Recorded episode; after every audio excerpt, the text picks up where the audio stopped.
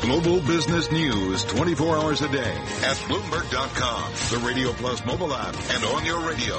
This is a Bloomberg Business Flash. From Bloomberg World headquarters, I'm Charlie Pellet, mixed picture for U.S. equities. And we are brought to you by the afternoon call brought to you by National Realty, managers of New York, New Jersey, Philadelphia, and Florida, cash flow real estate offering safe, high yield cash flow property units. See them at NR ia.net. Now, right over to the first word breaking news desk for today's afternoon call. Here is Bill Maloney. And good afternoon, Charlie. Main U.S. averages are trading mixed right now, with Steve Bannon leaving the White House taking center stage.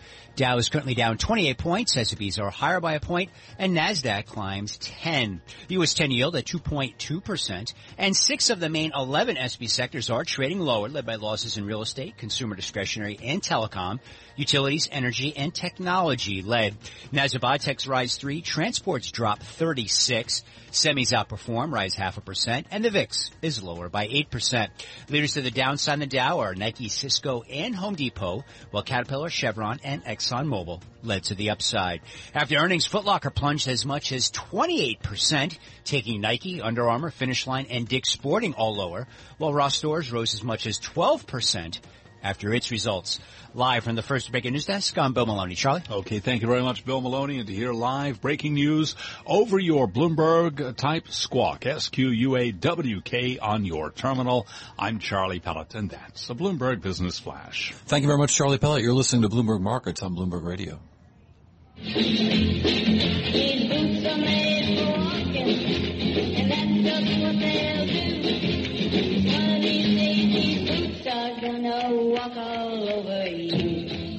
Foot Locker, maybe it's the lack of boots that's hurting Foot Locker, but some results uh, not beloved by the markets today. Matt Townsend joins us right now, Bloomberg News Global business reporter, with a look at Foot Locker's uh, results and uh, their years of pain. Give us some uh, context as to with today's results from Foot Locker.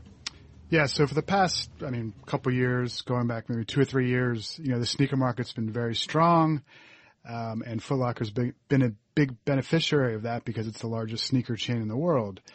Uh, they had a relatively rough first quarter, but they basically said then that we've seen some growth um, late in the quarter, so we're kind of positive going into this quarter. And then this quarter was a just complete disaster. Um, basically, they said same-store sales were expected to grow about two percent. Uh, that's what the Wall Street analysts expected, and they fell six. The company blamed a mix of uh, you know declining trends like the casual sort of cool Adidas sneakers like Stan Smith not selling as well.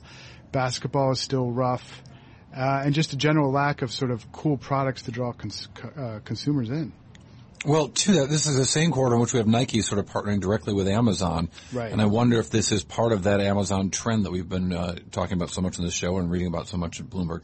Uh, well, the, the, the Nike Amazon deal hasn't really started yet, and actually, uh, Under Armour addressed that today. Their CEO basically said, "We've been told by Foot Nike- addressed that. You said. Sorry, Yeah. yeah. Uh, Foot Locker CEO said, "You know, we've been told by Nike that they're only going to sell low price sort of mass products on there, so it's not going to be the the most premium products, which is still competition to Foot Locker, but it's not sort of the the the, the Jordans that draw in and, and sort of the LeBron James shoes that draw in a lot of people to the Foot Locker stores." Uh, what are the trends within sneakers? Are they Jordans? Are they vintage Jordans? Is it uh, is it uh, Steph Curry shoe? Is it you know uh, Under Armour? What's what's working? Well, basketball is completely hurting right now. Uh, consumers have shifted towards more casual retro styles, like which has made Adidas really strong. Um, they've had a great year. Or, or Adidas because the, the classic uh, shell-toed superstar is, is, is all the rage still? superstars, Stan Smith. Um, You know how I know this? Because I've got a 12-year-old. exactly. Yeah, I mean they, they that A year ago, I tried to sell her on the Stan Smith, which I used to love when I was her age. Exactly. She wasn't having it. This year, she wants them back. Now all her friends have it. Yes, and and, and basically. That's was such a hot brand and ho- such a hot uh, trend that it's sort of cooled off. So obviously that hurts uh, someone who was relying on it to keep going. Um, you know, one thing just to note, I, year to date uh, sales in the U.S. of U.S. Uh, sneakers, according to NPD Group, a researcher, Adidas up more than seventy percent. Wow. Nike down, the Nike brand down seven to nine percent. And that's just insane. And that a lot of that is chalked up to these classic retro styles coming back. And also what Adidas has done with Kanye and sort of their collaborations with other um, entertainers. So Adidas is hot, but it hasn't been enough to maintain sort of the other weakness in other parts of the market.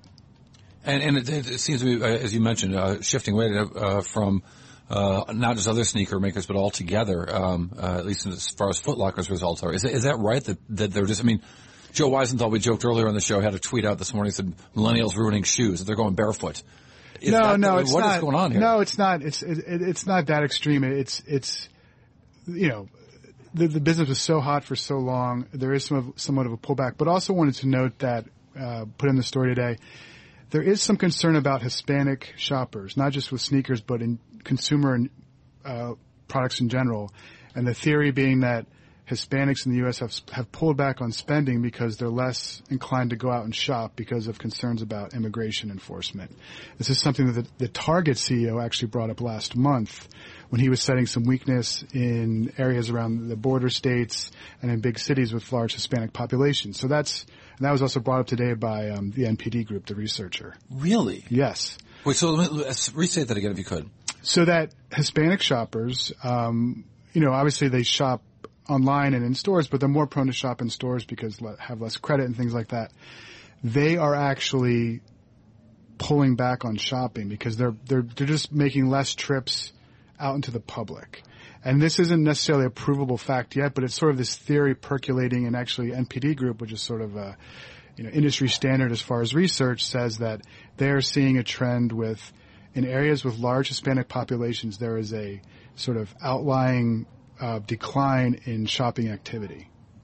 That's wow. out, out, of the so ordinary. And, and Target has cited this, you said, and, and now that you think that's part of what we're seeing in the Foot Locker results. Yeah, Foot Locker didn't say that, but a sort of anal- this NPD group, this, this researcher, cited that as one of the reasons why they think the sneaker market is weak, which would obviously affect Foot Locker. Shocking. Uh, it also yeah. suggests that the immigration policy is having an effect on uh, the economic health of the country. It is, yeah. It's something we're pursuing. We're trying to, you know, get more sort of data and figure out exactly what is going on and how strong this trend is. Um, but yeah, it's it's it's something that's bubbling up, and more and more, you know, sort of companies and industries are experiencing it. Um, I see. I see an inflammatory tweet coming from me any minute now. This is. this is. A, I mean, it, it really is a remarkable thing.